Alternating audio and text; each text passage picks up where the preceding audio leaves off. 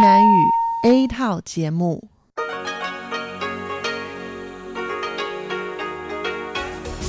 Đây là Đài Phát thanh Quốc tế Đài Loan RTI.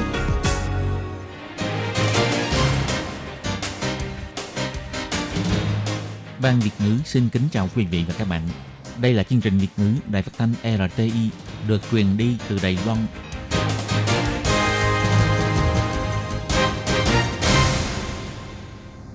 Nhi xin chào các bạn, các bạn thân mến, các bạn đang đón nghe chương trình của Ban Việt ngữ Đài Tiếng Nói RTI được truyền thanh từ Lài Loan. Hôm nay là thứ năm, ngày 14 tháng 1 năm 2021, tức nhằm ngày mùng 2 tháng Chạp năm canh tí âm lịch. Chương trình của ngày hôm nay bao gồm các phần nội dung chính như sau. Mở đầu là phần tin tức thời sự Lài Loan, tiếp đến là tiếng hoa cho mỗi ngày, hải đạo đáng yêu, ca khúc xưa và nay. Mở đầu là phần tin tức thời sự Lài Loan với các tình như sau. Tổng thống Thái Anh Văn và Đại sứ Liên Hiệp Quốc của Hoa Kỳ đã có cuộc gọi để trao đổi về các vấn đề hợp tác giữa Lài Loan và Mỹ. Về nhân sự mới của chính phủ Joe Biden, Bộ Ngoại giao bày tỏ các nhân tố tích cực cho chính sách với Lài Loan sẽ tiếp tục. Nới lỏng điều kiện cách ly với người đã từng bị xác nhận nhiễm COVID-19, không cần phải xét nghiệm PCR âm tính hai lần, chỉ cần giá trị CT lớn hơn hoặc bằng 34. Ngành du lịch tại Đài Loan bị dịch bệnh ảnh hưởng nặng nề. Năm 2020, chỉ có 1,37 triệu lượt du khách nhập cảnh Đài Loan. Thành phố Cao Hùng và Đài Bắc sẽ đăng cai lễ hội lồng đèn Đài Loan lần thứ 33 và 34. Hô hoa hương khói, đóng dấu của miếu thờ lên khẩu trang để cầu bình an trong dịch bệnh. Và sau đây xin mời các bạn cùng đón nghe phần nội dung chi tiết của bản tin ngày hôm nay.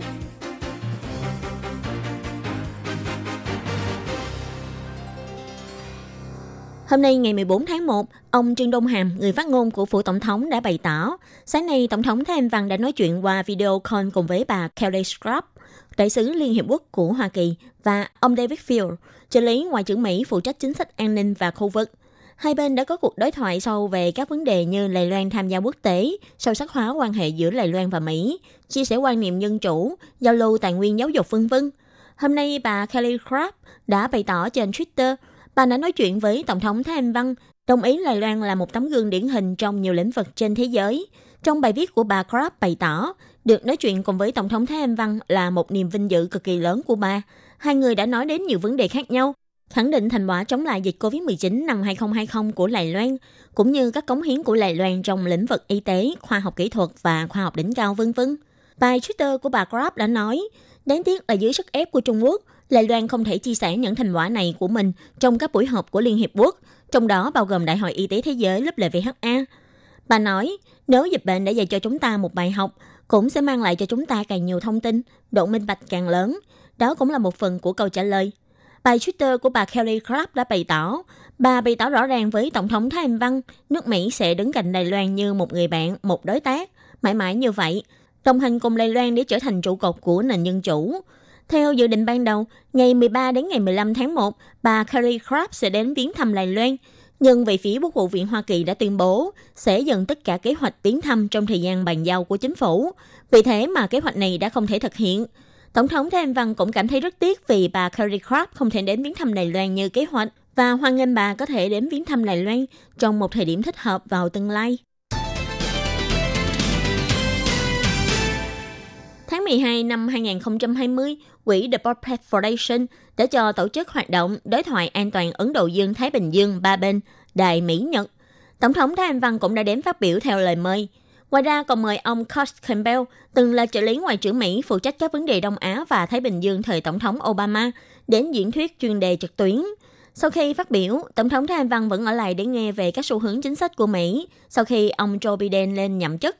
Giờ đây, ông Campbell đã được chỉ định là điều phối viên phụ trách khu vực Ấn Độ Dương-Thái Bình Dương tại Hội đồng An ninh Quốc gia Nhà Trắng. Ngày 14 tháng 1, ông Từ Hữu Điển, Bộ trưởng Bắc Mỹ thuộc Bộ Ngoại giao đã bày tỏ ông Kurt Campbell rất hữu nghị với Đài Loan, thường xuyên tương tác với Đài Loan trong một thời gian dài. Tin rằng sau khi ông lên nhận chức vụ mới sẽ có ý nghĩa tích cực cho sự phát triển cho mối quan hệ giữa Đài Loan và Mỹ và cho sự phát triển của khu vực Ấn Độ Dương-Thái Bình Dương. Ông Từ Hữu Điển nói, 要担任呃拜登呃拜登政府的这个一些相关的这些政策官员呢，其实他们对于两岸政策也好， Các vị quan chức về chính sách liên quan làm việc cho chính phủ ông Biden trong thời gian sắp tới. Thực ra họ rất là am hiểu về chính sách hai bờ eo biển, về mối quan hệ hai bờ eo biển và về quan hệ giữa Đài Loan và Mỹ. trong đó bao gồm ông Kurt Campbell. Ông cũng đã có nhắc đến trong cuộc diễn thuyết vào tháng 12 năm 2020 về các chính sách liên quan tới Đài Loan. Thực ra phần lớn là phát triển theo hướng tích cực. các nhân tố tích cực này tôi tin rằng sẽ có thể tiếp tục với chính quyền ông Biden trong tương lai. Ông Từ Hữu Điển nhấn mạnh, các nhân sĩ liên quan của phía Mỹ thực ra đều có cách nhìn nhất định về sự phát triển của khu vực Ấn Độ Dương-Thái Bình Dương, đặc biệt là vai trò của Đài Loan. Nên trong tương lai, khi ông Joe Biden lên nhậm chức, quan hệ Đài Mỹ vẫn có thể tiếp tục phát triển trên cơ sở hiện tại. Trung tâm chỉ đạo phòng chống dịch bệnh Trung ương tuyên bố sẽ nới lỏng điều kiện giải trừ cách ly của người đã từng bị xác nhận nhiễm virus COVID-19. Suy xét đến các vấn đề khoa học đều cho thấy, người xét nghiệm PCR có giá trị CT cao trên 30, người đã phát bệnh hơn 10 ngày thì hầu như không còn rủi ro lây nhiễm bệnh. Gần đây, Trung tâm Chỉ đạo Phòng chống dịch bệnh Trung ương đã cùng nghiên cứu về vấn đề sửa đổi tiêu chuẩn giải trừ cách ly, không cần phải xét nghiệm âm tính hai lần, để người từng bị xác nhận nhiễm bệnh có thể không cần phải bị cách ly trong thời gian quá dài, trong giai đoạn không còn khả năng lây nhiễm. Ngày 14 tháng 1, Chỉ huy trưởng Trần Thầy Trung của Trung tâm Chỉ đạo Phòng chống dịch bệnh Trung ương bày tỏ, ngày 13 tháng 1, Trung tâm Chỉ đạo đã công bố quy trình xử lý thông báo trường hợp nghi nhiễm COVID-19 mới. Chỉ cần phù hợp hai trong ba điều kiện đó thì sẽ có thể giải trừ cách ly. Điều kiện đầu tiên là triệu chứng thuyên giảm trong thời gian ít nhất 3 ngày trở lên. Tiếp đó là liên tục hai lần xét nghiệm PCR có chỉ số CT lớn hơn hoặc bằng 34, hai lần kiểm tra ít nhất cách nhau 24 giờ, hoặc một lần âm tính và một lần dương tính có chỉ số CT lớn hơn hoặc bằng 34, hay cả hai lần đều là âm tính. Và thứ ba, đó là cách ngày phát bệnh đã hơn 10 ngày. Ông Trần Thị Trung bày tỏ,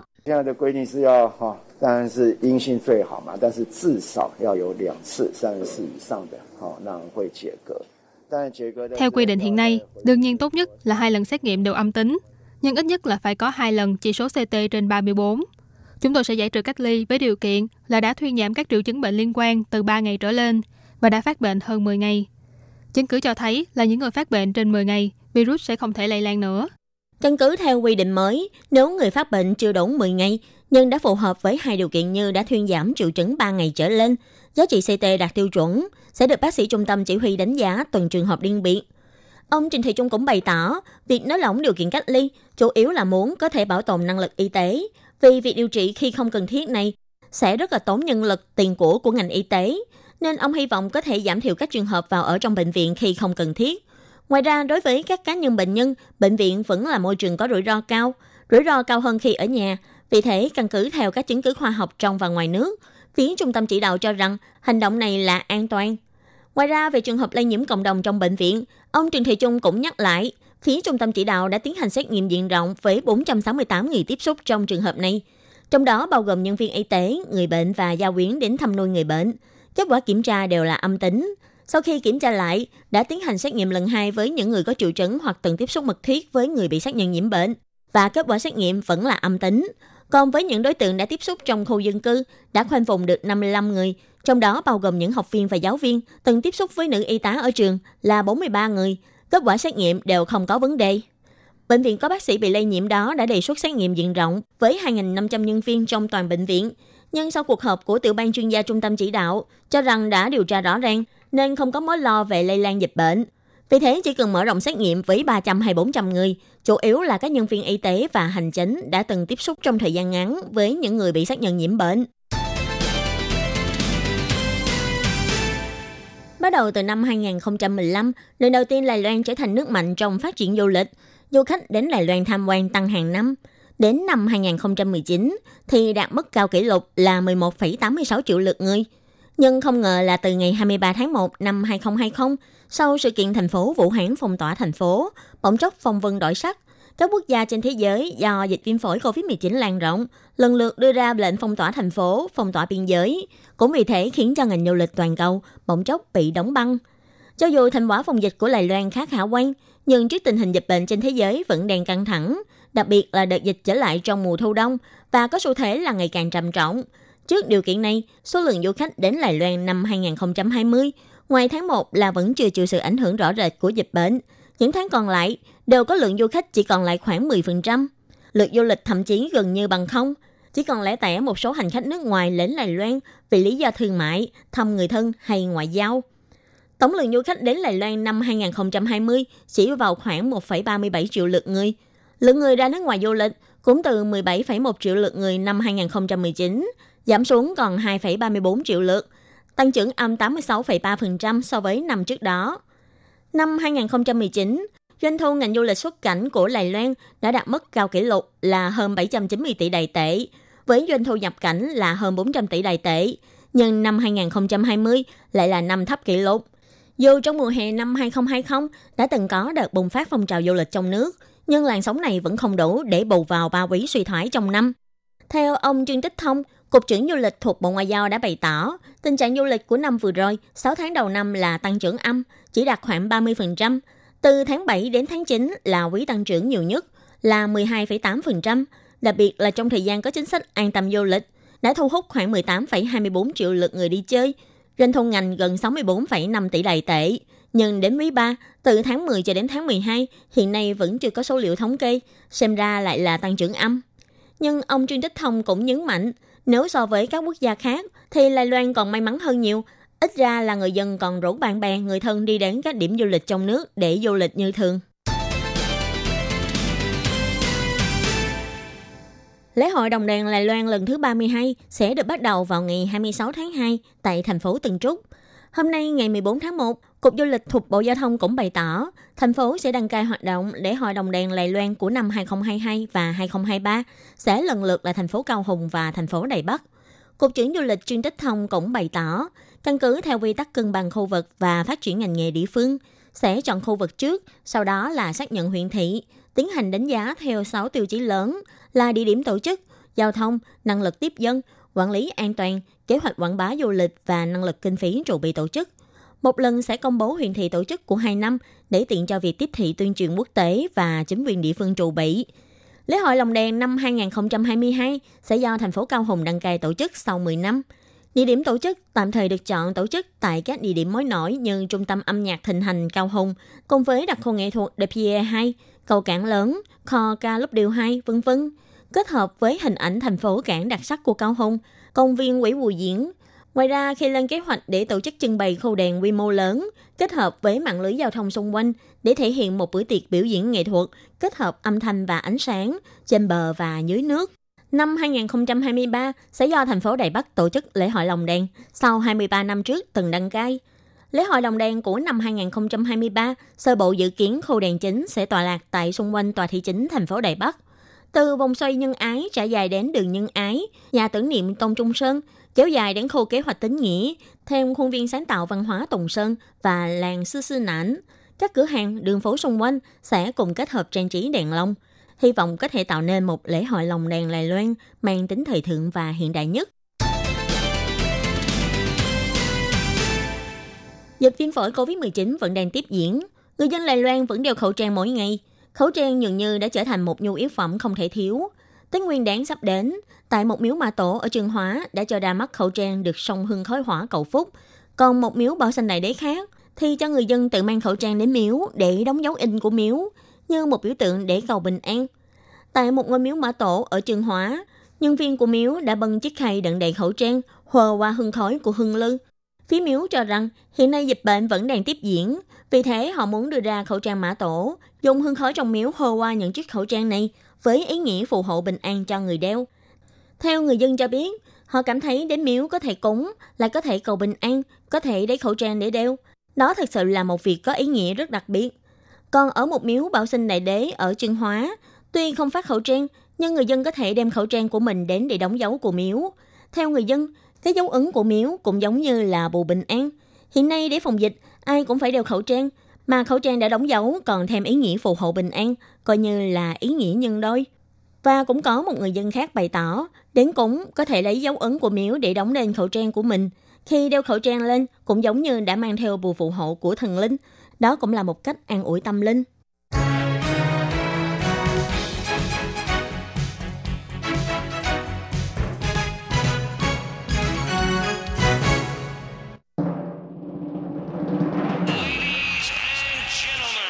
Quý vị đang đón nghe chương trình Việt ngữ Đài RTI truyền thanh từ Đài Loan.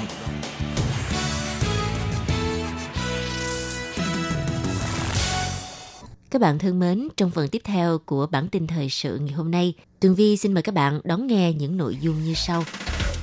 chương trình Hy vọng nhập học của trường Đại học Quốc gia Đài Loan đã mở ra một tương lai mới cho cuộc đời của con em di dân mới. Tiếp theo là thông tin Hiệp hội Y khoa Thế giới đã thông qua cơ chế ủng hộ Đài Loan tham gia Tổ chức Y tế Thế giới WHO. Sau đây xin mời các bạn cùng theo dõi nội dung chi tiết. Chương trình Hy vọng nhập học do Trường Đại học Quốc gia Đài Loan tổ chức là một chương trình mang đến cơ hội đổi đời cho con em của các gia đình có hoàn cảnh khó khăn.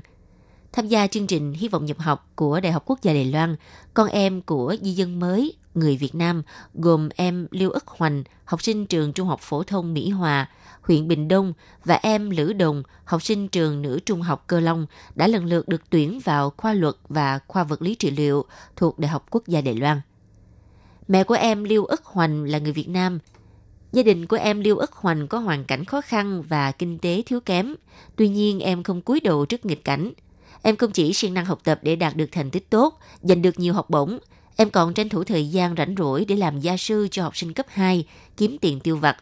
Tính tự lập của em bắt nguồn từ việc bố mẹ bận rộn không có thời gian chăm sóc, thế nhưng em vẫn biết nắm lấy thời cơ để dành thêm nhiều cơ hội thành công cho mình. Sau khi biết tin mình sẽ trở thành sinh viên khoa luật Đại học Quốc gia Đài Loan, em Liêu Ức Hoành cho biết, em hy vọng sau này sẽ học thành tài, có thể báo đáp những người đã phải vượt đại dương để đến Đài Loan như mẹ em. Còn trường hợp của em Lữ Đồng, cha em sức khỏe yếu, không có công việc ổn định, kinh tế trong nhà đều dựa vào người mẹ quốc tịch Việt Nam đang làm việc ở chợ đêm. Em và người chị song sinh của mình đều theo học trường nữ trung học Cơ Long. Hai chị em học cùng lớp, Mặc dù kinh tế trong nhà không dư giả nhưng tình cảm gia đình rất đầm ấm. Trong kỳ thi chuyển cấp từ trung học cơ sở lên trung học phổ thông, em Liễu Đồng đạt 22,6 điểm. Em chọn học trường nữ trung học cơ long ở gần nhà với hy vọng có thể đổi đời nhờ việc học hành. Giờ đây nguyện vọng của em đã trở thành sự thật trong tương lai. Em hy vọng có thể dựa vào chuyên môn vật lý trị liệu để chăm sóc sức khỏe cho gia đình và cho mọi người. Vào hôm ngày 12 tháng 1, Hiệp hội Y khoa Thế giới WMA đã cho tổ chức một cuộc họp nhằm để thảo luận đề án sửa đổi nghị quyết về sự tham dự của Đài Loan trong các cơ chế liên quan của WHO và WHA, trong khi Trung Quốc yêu cầu rút lại đề án này.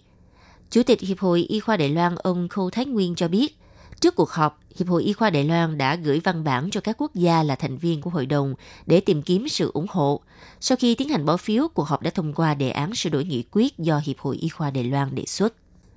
Trong nhiều năm qua, Hiệp hội Y khoa Thế giới luôn ủng hộ Đài Loan gia nhập Tổ chức Y tế Thế giới WHO. Năm 2005, Hiệp hội Y khoa Thế giới đã thông qua nghị quyết ủng hộ Đài Loan tham gia WHO – tối 12 tháng 1, Hiệp hội Y khoa Thế giới tổ chức cuộc họp tiếp theo tại Hội nghị Tây Ban Nha để thảo luận đề án sửa đổi nghị quyết về sự tham dự của Đài Loan vào Tổ chức Y tế Thế giới và Đại hội đồng Y tế Thế giới. Chủ tịch Hiệp hội Y khoa Đài Loan đồng thời là Ủy viên lập pháp đảng Dân Tiến ông Khâu Thái Nguyên trả lời hãng thông tấn Trung ương CNA Đài Loan cho biết, Hiệp hội Y khoa Thế giới có 115 quốc gia thành viên, do ảnh hưởng bởi dịch bệnh COVID-19, nên hội nghị lần này được tiến hành theo phương thức trực tuyến – Tại cuộc họp, đại diện Hiệp hội Y khoa Đài Loan gồm Phó giáo sư Trình Thiệu Nghi của Bệnh viện Đại học Quốc gia Đài Loan và Tổng thư ký Hiệp hội Y khoa Đài Loan, ông Trương Tất Chính, đã giải thích với đại diện các nước về chính sách phòng dịch của Đài Loan và sử dụng các tài liệu xác thực để giải thích những khó khăn và trở ngại mà Đài Loan gặp phải trong việc tham gia các cơ chế liên quan của WHO, đồng thời kêu gọi các quốc gia thực hiện tinh thần của hiến chương WHO. Ông Khâu Thái Nguyên chỉ rõ, đề án của Trung Quốc lần này không những yêu cầu rút lại đề án sửa đổi nghị quyết phiên bản mới, mà còn yêu cầu hủy bỏ nghị quyết phiên bản cũ đã được thông qua vào năm 2005. Tinh thần chính trong hai phiên bản mới và cũ tương tự nhau, chỉ khác là phiên bản mới bổ sung thêm các nội dung như thành quả Đài Loan đã đạt được trong công tác phòng chống COVID-19 và Trung Quốc cản trở Đài Loan tham gia WHO. Các bạn thân mến, bản tin tức thời sự Lầy Loan của ngày hôm nay do Khí Nhi và Tường Vi cùng thực hiện cũng xin tạm khép lại tại đây. Cảm ơn sự chú ý lắng nghe của quý vị và các bạn. Khiết Nhi xin thay mặt ban Việt ngữ, chúc các bạn có một buổi tối vui vẻ. Và sau đây xin mời các bạn tiếp tục đón nghe các phần tiếp theo của chương trình do ban Việt ngữ thực hiện. Xin thân ái chào tạm biệt các bạn và hẹn gặp lại. Quý vị và các bạn thính giả thân mến, chương trình phát thanh tiếng Việt của Đài Phát thanh Quốc tế Đài Loan RTI được truyền thanh 3 buổi tại Việt Nam, mỗi buổi phát 1 tiếng đồng hồ, buổi phát chính vào lúc 6 giờ đến 7 giờ tối.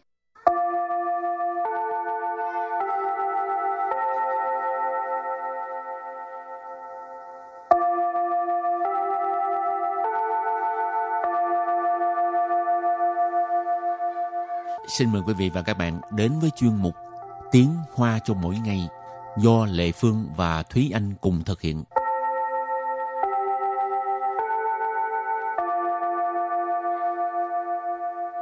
Thúy Anh và Lệ Phương xin kính chào quý vị và các bạn. Chào mừng các bạn cùng đến với chuyên mục Tiếng Hoa cho mỗi ngày ngày hôm nay. Hôm nay là tiếp tục học ngữ pháp. Ừ. Nhiều ngữ pháp quá ha, học không hết. Nhưng mà thực ra em cảm thấy là có nhiều cái ngữ pháp tiếng Hoa mình có thể dễ hiểu là tại vì trong tiếng Việt cũng có cái cú pháp đó. Ừ. Chẳng hạn như lần trước mình học là sở dĩ là bởi vì rồi Ừ. hoặc là không phải mà là hoặc là không phải thì là thì những cái cú pháp Đều này có. Ừ, trong trong tiếng Ừ. Việt mình đều có thể hiểu được những cái cú pháp này. Tức là tiếng Việt mình dùng như thế nào thì mình cứ dịch sang tiếng Hoa là được. Nhưng mà nói tới ngữ pháp thì cảm thấy nó nó khó quá chừng. Ừ. Giống như mình qua đây ở thì mình cũng theo một cái thói quen thôi, tự Ừ. nhiên biết nói vậy thôi chứ Ừ. không nghĩ nó là ngữ pháp. Rồi vậy thì hôm nay mình sẽ học về cái gì? Cái cú pháp của ngày hôm nay nó có hơi lạ lạ nếu như mà mình uh, chỉ đọc cái cú pháp không. Uh, cái cú pháp này đó là chỉ đạo, sầm sầm, thái, sầm sầm, tức là cho đến khi uh, một cái thời điểm thời gian nào đó mới rồi xong ở đằng sau thì là một cái hành động cho đến khi tôi ăn cơm tôi mới nhớ ra là tôi uh, chưa làm bài chẳng hạn như vậy thì trước tiên chúng ta sẽ học một số từ vựng mà chúng ta sẽ dùng trong những cái câu ví dụ của ngày hôm nay. Từ đầu tiên đó là từ Yào sử. Yào sử. Yào sử. Yào sử. Nghĩa là cái chìa khóa. Rồi từ kế tiếp. Yến lì Yến lì Yến lì Yến lì Nghiêm khắc. Từ thứ ba. Trấn thải Trấn thải Trấn thải Trấn thải Nghĩa là thành tài. Tiếp tục ha. Lẩn chinh. Lẩn chinh. Lẩn chinh. Lẩn chinh. Có nghĩa là bình tĩnh. Từ cuối cùng. Băng khuy. Băng khuy. Băng khuy. Băng khuy. Nghĩa là sụp đổ, suy sụp. Cái từ này thường là trong ờ, khẩu ngữ mình hay nghe ha. Ừ. Băng khuy khuy nhưng mà khi mà khẩu ngữ mình nghe cái từ bông khuy này á thật ra nó không có tới nỗi là cái nghĩa nặng như cái nghĩa gốc của nó tức là suy sụp sụp đổ mà là người ta nói giống như mình đang nói chơi vậy Ừ. Ừ, nhưng mà thật ra cái nghĩa gốc của nó là một Ừ. cái nghĩa rất là nặng nề chẳng hạn như mình nói cái ờ, tâm trạng mình bóng khuy ấy tức là trạng thái của mình là cái nặng nề đến mức mà mình suy sụp cả con người mình luôn Ừ. Nhưng mà bây giờ trong khẩu ngữ thì hơn tí cái là có thể xài cái từ này. cái mức độ nó nhẹ hơn rất là nhiều Học. Bây giờ mình bắt đầu đưa ra những cái câu ví dụ nhé. câu đầu tiên thì chúng ta sẽ đặt câu với từ yào sử nghĩa là chìa khóa 直到走出公司大门，我才想起车钥匙忘在办公室里了。直到走出公司大门，我才想起车钥匙 忘在办公室里了。直到走出公司大门我才想起车钥匙忘在办公室里了 câu này có nghĩa là cho đến khi đi ra cổng chính của công ty tôi mới nhớ ra rằng chìa khóa để quên ở trong văn phòng rồi chỉ tạo nghĩa là cho đến khi Ờ, ở đây cho đến khi là trổ chu công sư đa mệnh trổ là đi à, trổ chu nghĩa là đi ra khỏi công sư là công ty đa mệnh này là cổng lớn hoặc là cổng chính đều được Ờ, tùy vào cái um, tình huống nha rồi直到走出公司大门 tức là cho đến khi đi ra khỏi cái cổng chính của công ty. Sáng chỉ là nhớ lại, nhớ đến. Ờ, chơ là xe, yào sử là chìa khóa, cho nên chơ yào sử nghĩa là chìa khóa xe. Quang là quên. Ban công sự là văn phòng làm việc. Cho nên cái vế sau ghép lại, 我才想起车钥匙忘在办公室里了. Nghĩa là tôi mới nhớ ra là chìa khóa xe để quên ở trong văn phòng rồi. Rồi, bây giờ mình học câu thứ hai. 我从小就喜欢日语，但直到上了大学才有机会学习。 我从小就喜欢日语，但直到上了大学才有机会学习。我从小就喜欢日语，但直到上了大学才有机会学习. Câu này có nghĩa là từ nhỏ mình là đã rất thích uh, tiếng Nhật, nhưng mà mãi cho đến lúc học uh, đại học thì mới có cơ hội để học. Uh, 我从小 từ nhỏ tôi đã gì đó. Chiều xỉ hoan rư ủy là đã thích tiếng Nhật. Xỉ hoan là thích, rư ủy là cái uh, tiếng Nhật ha. Tàn tức là但是có nghĩa là nhưng mà.直到tức là mãi cho đến khi sang là đại học tức là lên đại học ha.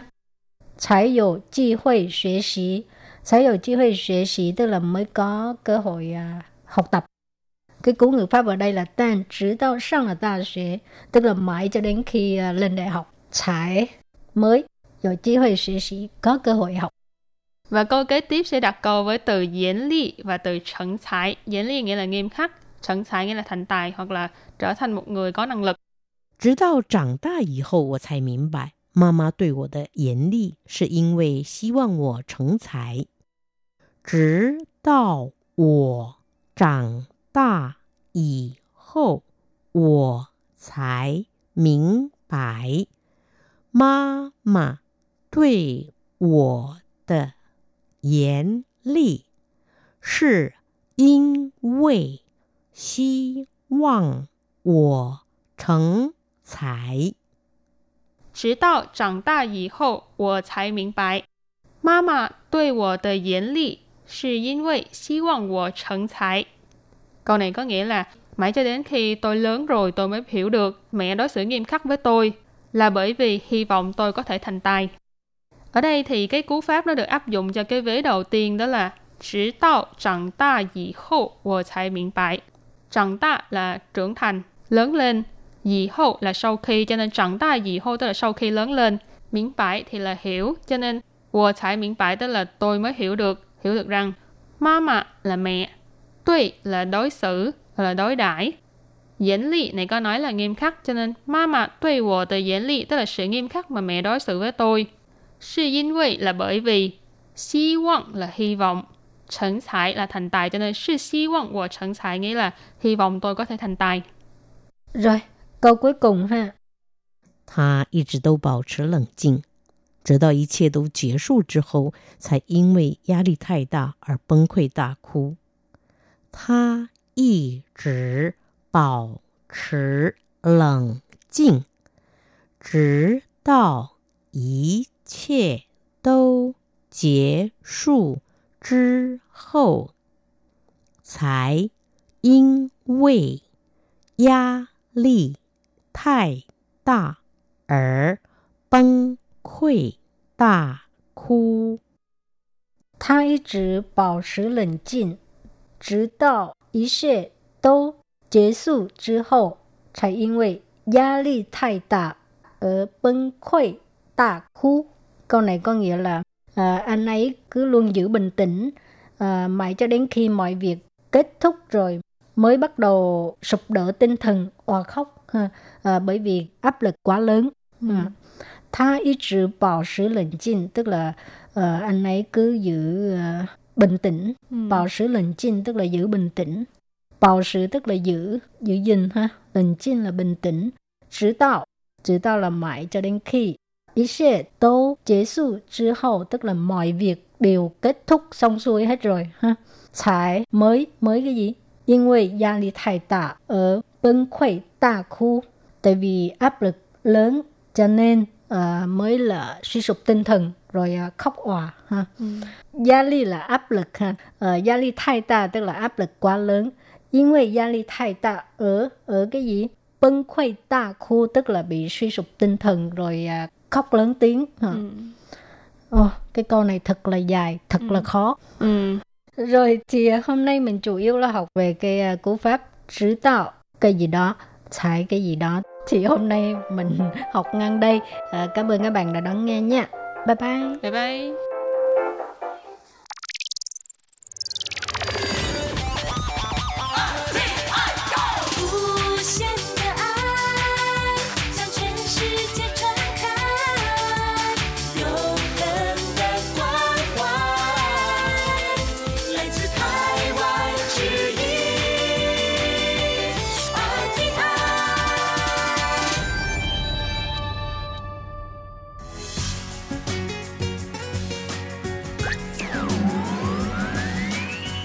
Vị đang đón nghe chương trình Việt ngữ Đài RTI truyền thanh từ Đài Loan.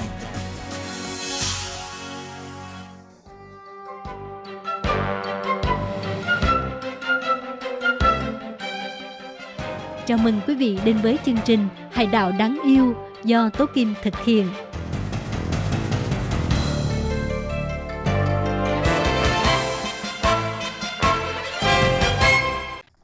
Hello, Kim xin kính chào các bạn. Hoan nghênh các bạn đã đến với chương mục Hải đảo đáng yêu ngày hôm nay. Và các bạn thân mến, thì hai tuần qua chúng ta đã có dịp trò chuyện với bạn Đinh Phương Ngân, một hướng dẫn viên người Việt ở Đài Loan. Thì à, Phương Ngân và Tố Kim đã chia sẻ các bạn về những điều thật là thú vị của Viện Bảo tàng Cố Cung Đài Bắc. Và trong chương mục hôm nay thì Tố Kim xin mời các bạn tiếp tục đón nghe cuộc trò chuyện giữa Tố Kim và Phương Ngân về Bảo tàng Cố Cung Đài Bắc. Xin chào Phương Ngân quay lại với chương trình ạ. Em xin chào chị Tố Kim, xin chào các vị thính giả. Không biết là khi mà đến cố cung Đài Bắc, Phương Ngân nhất định là phải đi xem những cái bảo vật nào đây ạ? Khi mà vào trong cố cung Đài Bắc, thứ mà em hay đi xem nhất đấy chính là Thúy Ngọc Bạch Thái.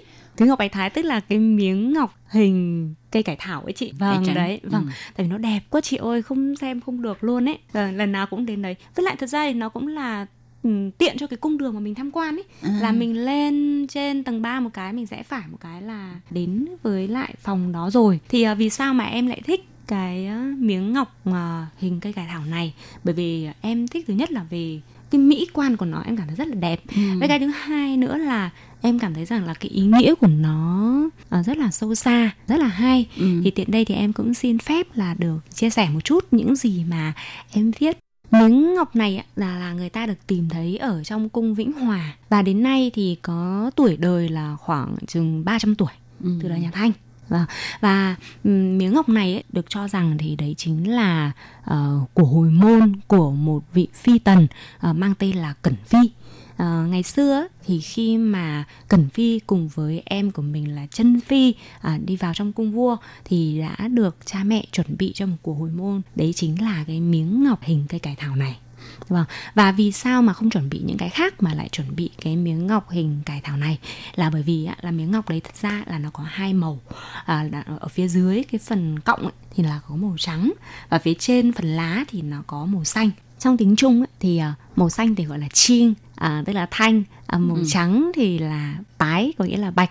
Vâng chiên chiên bái bái có nghĩa là trong sáng Ừ. à, tinh khiết. Cầm một cái miếng ngọc à, có hai màu xanh và màu trắng. Chinh chinh bái bái như thế đi vào trong cung vua à, chứng tỏ rằng mình là một người con gái mà trong sáng trong sạch để mình vào để mình làm Phi tần phi, phi tần cho vua. Và à, tiếp theo nữa thì ở trên đấy thì à, chúng ta sẽ thấy rằng là có hai con côn trùng. Một đấy chính là ờ, con muỗm và hai là con châu chấu. Thì ờ, như chúng ta biết là con muỗm với con châu chấu thì thật ra thì nó đều là những loài mà nếu một khi mà đã sinh sản thì sẽ rất là nhiều. Cho nên là mong muốn là sẽ được sinh Nhiều con, nhiều cháu. và Ừ. cho vua. Và thêm nữa thì con châu chấu trong tiếng trung đọc là khoáng chủng. Ờ, đồng âm với một từ đấy là từ hoàng sủng nghĩa là mong là sẽ được hoàng thượng sủng ái vâng đấy thế là một cái viên ngọc cải thảo như vậy thôi thế nhưng mà thật ra thì là ờ, nó thể hiện được cái tình cảm của cha mẹ đối với lại con cái của mình Ừ. Vâng, thì đó là một trong ba bảo vật của cố cung Đài Bắc. À, vậy thì Phương Ngân có thể chia sẻ tiếp bảo vật tiếp theo đó là Mao Công Đỉnh không ạ? À, Mao Công Đỉnh thì à, có lẽ là nếu mà nhờ vào trong bảo tàng cố cung thì à, sẽ hơi khó tìm một chút nếu như mọi người vào trong bảo tàng cố cung và trong cái phòng mà trưng bày đồ đồng mà cứ nhìn thấy cái lòng đỉnh nào mà nó nhiều chữ nhất thì đấy chính là mao công đỉnh trong cái lòng đỉnh đấy có tổng cộng là 498 chữ Thế vì thế cho nên là người ta nói là đây là cái văn bản mà thiên hạ đệ nhất bởi vì nó nhiều chữ nhất được khắc ở trong cái lòng đỉnh. Còn tất cả những cái đỉnh khác thì vẫn có chữ nhưng mà cái số lượng chữ không nhiều như thế. Vâng. Và cái đỉnh này ấy, thì là như này. Ở ngày xưa thì ờ, đỉnh thì được dùng là để mà gọi là nấu ăn. Vì thế cho nên là khi chúng ta nhìn thấy mao cung đỉnh thì chúng ta sẽ thấy rằng ở bên đấy nó có hai cái quai. Nó giống như cái nồi gang ngày xưa ở nhà mình ấy chị. Ừ, nhưng mà của ừ. nhà mình là ngang còn ở đỉnh này thì hai cái ờ, quai của nó là dọc lên. Để làm gì? Người ta khi mà nấu sôi thức ăn rồi thì bắt đầu người ta sẽ dùng một cái cây gậy và người ta xuyên qua hai cái quai đó. Vâng để mà người ta xách đi. Sau này ấy, thì đỉnh ờ, còn được dùng để ở trong ờ, lễ bái thì nhiều. Và đồng thời thì đỉnh là tượng trưng cho linh hồn của cả một quốc gia Ừ. Vâng, vì thế cho nên là nếu như mà chúng ta vào trong kinh thành Huế thì chúng ta cũng thấy là trong kinh thành Huế thì có cả đến cửu đỉnh đấy chị. Vì sao cái đỉnh này mang tên là Mao Công là bởi vì do một người mang tên là Mao Công Anh đã và khắc vào trong đó những cái chữ cũng là cái lời dặn của vua Chu Tuyên Vương. Và các ma công đỉnh này cho đến thời điểm này tính ra thì cũng khoảng là gần 3.000 năm tuổi, tồn tại được đến tận bây giờ và được vượt qua không biết bao nhiêu sóng gió để đến với cái Đài Loan thì quả thật là một cái điều mà ừ, quý giá đúng chị? Đúng vậy, đúng vậy. Quốc bảo thứ ba của Đài Loan thì đấy chính là cái ừm, cái khối đá miếng thịt kho tàu.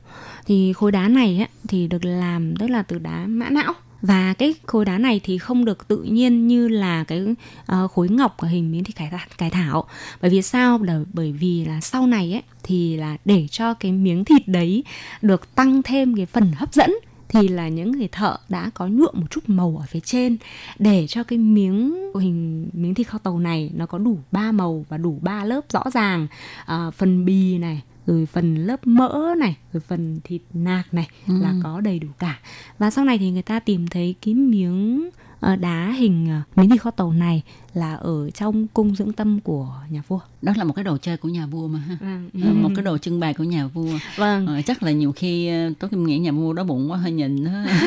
đúng chị chị chị nói đúng đấy bởi vì sao lại mới trưng bày ở Ừ. đấy là bởi vì là để để nhà vua là tự nhắc nhở mình là dù hấp dẫn như thế nào nữa thì cũng không được ăn Ừ. vì sao ngày xưa ấy, thì là mỗi một khi mà mỗi một bữa ăn của nhà vua có khi phải đến cả gần 100 món Đúng vì sao vậy. phải nhiều như thế bởi vì là để cho những người có âm mưu định hại nhà vua sẽ không biết rằng ngài ăn miếng gì. Và cho dù cái món nào mà nhà vua thích ăn nhất thì cũng chỉ được gắp đến miếng thứ hai thôi. Tuyệt đối không được gắp miếng thứ ba. Gắp đến miếng thứ ba là sẽ có người biết rằng vua thích ăn gì thì cái nguy cơ hạ độc nhà vua sẽ rất là lớn. Cho nên là thích ăn lắm nhưng cũng phải tiết chế. Cho nên Ừ. miếng thịt nó cũng là có ý nghĩa như vậy Vâng thì khi mà vào cố cung ha, thật ra còn rất là nhiều báu vật để chúng ta xem. Mình nghĩ ngày xưa tại sao mà người ta có thể khắc được những cái đồ ngọc một cách tinh vi kỹ xảo như vậy mà không có máy. đúng rồi đấy Ờ, chị dùng bằng tay thôi. vâng vâng À. tuyệt vời lắm chị trong đấy nếu như mà mọi người còn ờ, để ý hình có hình một con chim ưng á chị thế xong ờ, sau đấy là ờ, nếu như mà nhìn chéo một chút thì mình sẽ thấy là cái miệng của nó một cái lỗ nhỏ xíu luôn không hiểu vì sao mà có thể khắc được các bạn có biết không, tại cố cung Đài Bắc ha thì đồ ngọc cũng chiếm một cái số lượng thật là lớn. Những cái đồ ngọc ở đây rất là tinh xảo, rất là đẹp. Vậy thì không biết tại sao mà vua chúa thời xưa người ta thích ngọc như vậy. Vân Ngân có thể chia sẻ các bạn thính giả không ạ? bởi vì là như này chị à, tức là từ thời ờ, ngày xưa ngày xưa đấy ạ ở người tiền cổ thì họ đã thấy trong những cái lớp đất đá ấy, thì có một cái khối đá tự dưng nó có một cái màu sáng tự nhiên với những cái vân sáng tự nhiên. À, nếu như chúng ta vào trong cố cung thì chúng ta sẽ nhìn thấy là đối diện với lại một cái miếng ngọc hình quả mứt đắng thì sẽ có một cái khối đá mà ở đấy nó có cái phần ở giữa là màu xanh xanh ấy, miếng ngọc. Thì ở đấy họ trưng bày luôn cho chúng ta thấy rằng là ngọc ở trong những cái lớp đất đá trông nó là như thế nào. Cho nên là những người ngày xưa ấy, thì họ cho rằng là à, ngọc đã tích tụ cái linh khí của đất trời. Thế vì thế cho nên là có cái màu sáng như vậy và có cái sự à, linh thiêng như thế. Cho nên là từ ngày xưa ngày xưa thì là ờ, những cái người tiền cổ họ đúc thành những ờ, hình tròn để họ tế trời đúc thành hình vuông để họ tế đất. Cho nên khi mà bước vào trong cái phòng ngọc một cái thôi là chúng ta đã nhìn thấy ngay một cái hình tròn và có cái lỗ ở giữa. Thì đấy là cái vật tế lễ ngày xưa của người ta. Thế mãi đến sau này ấy, thì ngọc thì còn được ờ, coi như là một cái đức của người quân tử. À, đeo ngọc ở trên người để thể hiện một cái sự trong sáng này đó và cái sự đức độ của một con người này đấy cho nên là dần dần dần đồ ngọc được người Trung Quốc rất là yêu chuộng và cho đến tận bây giờ Vâng, Tố Kim rất là cảm ơn Phương Ngân đã đến với chuyên mục chia sẻ với các bạn thính giả rất là nhiều điều thú vị về cố cung Đài Bắc và à, cảm ơn các bạn đã theo dõi. Rất mong là một dịp gần đây thì Phương Ngân có thể có thời gian để mà đến với chương trình chia sẻ với các bạn về những cảnh đẹp khác của Đài Loan nha. dạ vâng cảm ơn chị Tố Kim xin cảm ơn các vị thính giả Bye bye. bye bye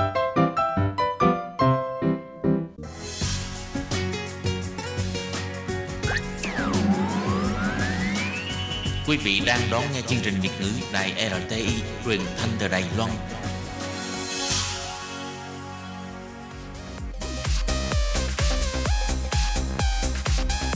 Xin mời quý vị và các bạn đón nghe chương mục Ca khúc xưa và nay do Thúy Anh thực hiện.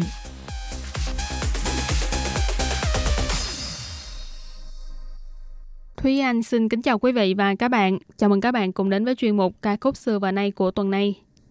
Các bạn thân mến, trong tập của tuần trước thì Thúy Anh đã chia sẻ với các bạn những bài hát được trình diễn trong những live show hay là những concert mừng năm mới. Chẳng hạn như bài hát đầu tiên là của ban nhạc Mayday, bài hát đó tên là Canh Pay Bài hát thứ hai của ca sĩ Trương Huệ Muội được trình diễn tại Đài Đông thì bài đó tên là Chiến Chinh U Thua Băng. Còn bài cuối cùng là của ca sĩ Tiêu Kính Đằng. Nhưng mà thật ra ở tuần trước thì Thúy Anh không có chia sẻ tên mà không biết là có bạn nào đã nghe ra được bài đó là bài gì hay không. Bài hát cuối cùng của tuần trước cũng là bài hát của ca sĩ Tiêu Kính Đằng là bài Quảng Phi, Vương Phi. Đây là một trong những ca khúc nổi tiếng nhất và có thể nói là mang tính tiêu biểu nhất của ca sĩ Tiêu Kính Đằng. Phải nói là cứ nói đến ca sĩ Tiêu Kính Đằng là người ta sẽ nghĩ ngay đến bài hát Quảng phí Và trong tập của tuần này thì Thuyên muốn chia sẻ với các bạn cũng có liên quan đến concert, có liên quan đến live show. Nhưng mà tập này thì chúng ta nói đến nữ ca sĩ Đài Loan Vương Tâm Lăng, Quảng Xiên Liễn. Đối với các bạn thính giả thuộc thế hệ 8X, 9X thì có lẽ là cái tên Vương Tâm Lăng rất là quen thuộc.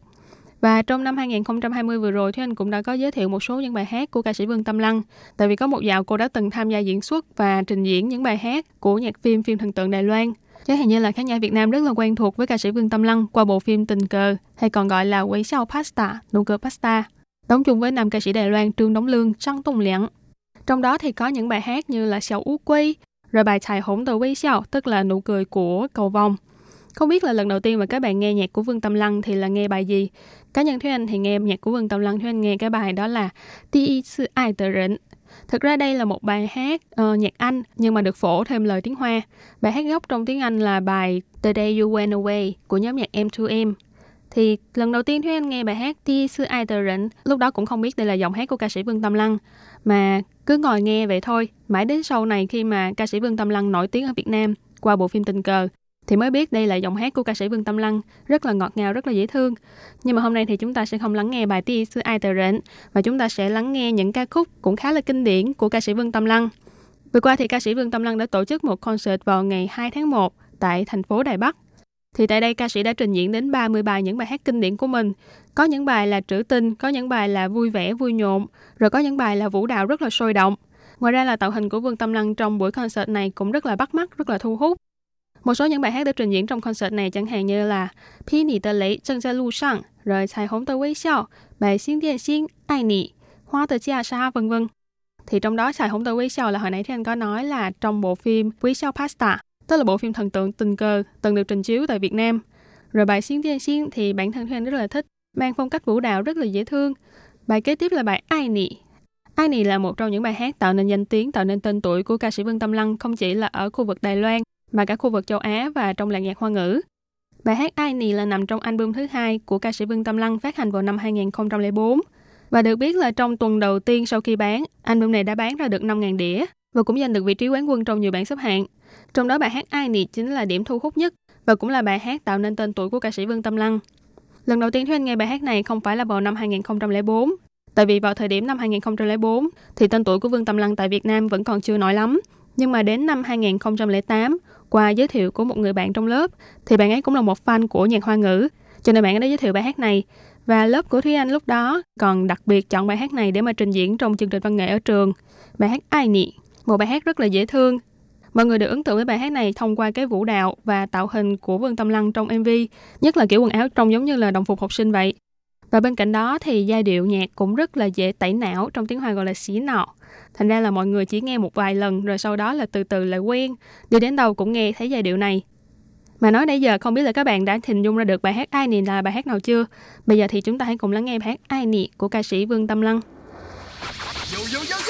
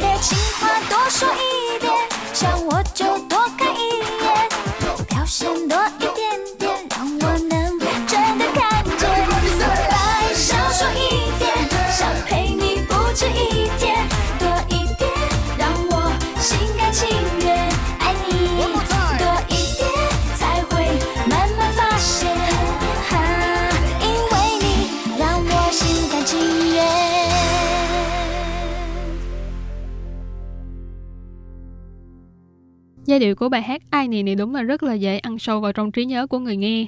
Nhớ hồi trước, ban đầu Thúy Anh cũng không có nghe nhạc của ca sĩ Vương Tâm Lăng đâu. Nhưng mà tại vì đi tới đâu cũng nghe người ta bật Yo yo yo yo xin đi Cái xong rồi riết rồi cũng quen Rồi cũng bắt đầu đi nghe nhạc của ca sĩ Vương Tâm Lăng Và ngoài trừ những bài hát trong album Thì Thúy Anh còn rất là thích những bài hát mà ca sĩ trình bày trong những bộ phim thần tượng Đài Loan và nói tới những bộ phim thần tượng Đài Loan mà ca sĩ Vương Tâm Lăng từng diễn xuất thì Thúy Anh ấn tượng nhất là những bộ phim chẳng hạn như là Tình cờ nè, rồi Tiểu mùi đầu hoa và bộ phim mà Thúy Anh thích nhất đó là phim Thiên của The Chia Yi. Ở Việt Nam mình dịch là Áo cưới thiên quốc hoặc là phim Áo cưới. Đây là một bộ phim được ra mắt vào năm 2004-2005, tức là khoảng cùng thời điểm, cùng giai đoạn với bài hát Ai Nị vừa rồi. Bộ phim này thì ca sĩ Vương Tâm Lăng đã đóng chung với các diễn viên như là Lập Uy Liêm, rồi ca sĩ Minh Đạo vân vân.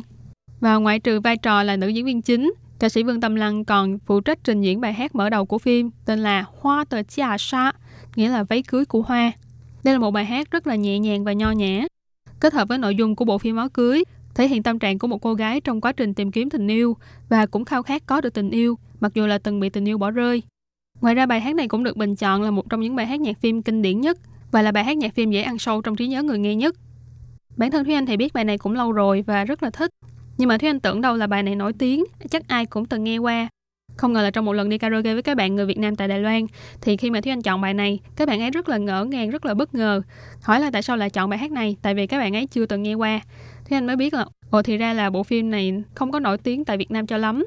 Và bài hát này thì cũng không nổi cho lắm ở thị trường Việt Nam, mà chỉ là nổi ở thị trường Đài Loan là nhiều. Nhưng mà cái này chắc cũng tại là gu âm nhạc của mỗi người mỗi khác ha. Hy vọng là qua tập của hôm nay thì các bạn có thể biết thêm được một bài hát rất là nhẹ nhàng của ca sĩ Vương Tâm Lăng, bài hát Hoa từ Chia Sa. Mời các bạn cùng thưởng thức.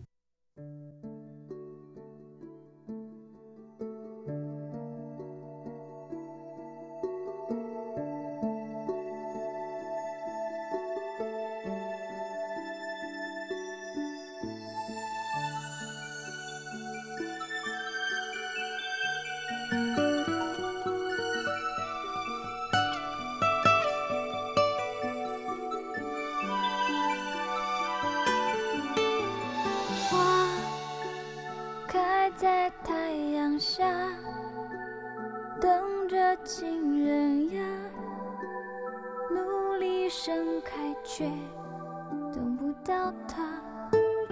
雨忽然一直下，打乱这花架，骗自己它就要到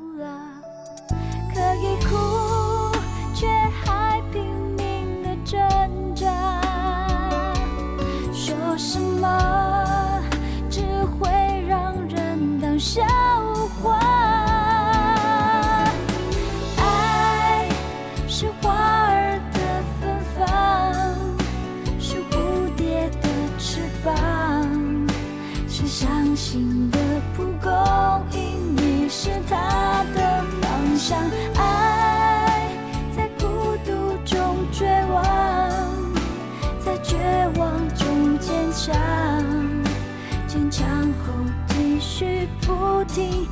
着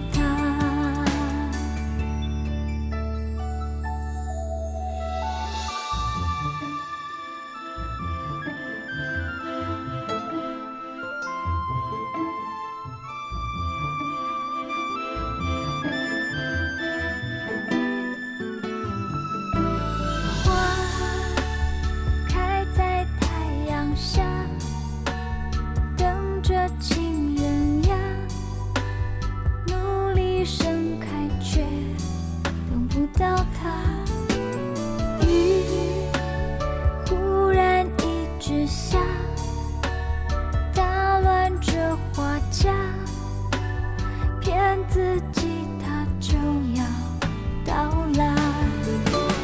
爱是花儿的芬芳，是蝴蝶的翅膀，是伤心的蒲公英，你是它的方向。爱在孤独中绝望，在绝望中坚强，续不停想着他。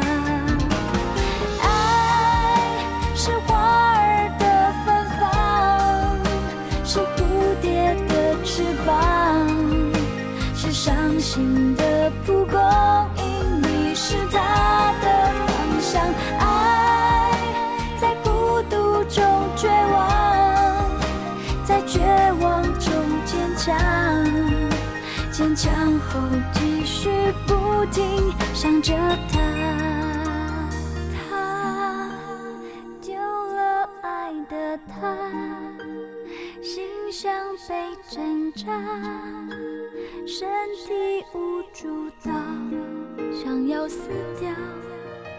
雨一直不停下，眼里进了沙，骗自己没牵挂。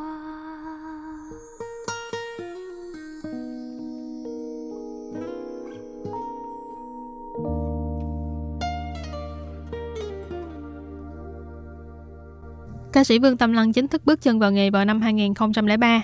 Tính đến nay thì cũng đã khoảng 17-18 năm rồi. Và trong một khoảng thời gian dài như vậy, ca sĩ Vương Tâm Lăng ngoại trừ những thành tích đáng nể của mình trong việc bán album, thì còn có những bài hát rất là kinh điển, rất là nổi tiếng.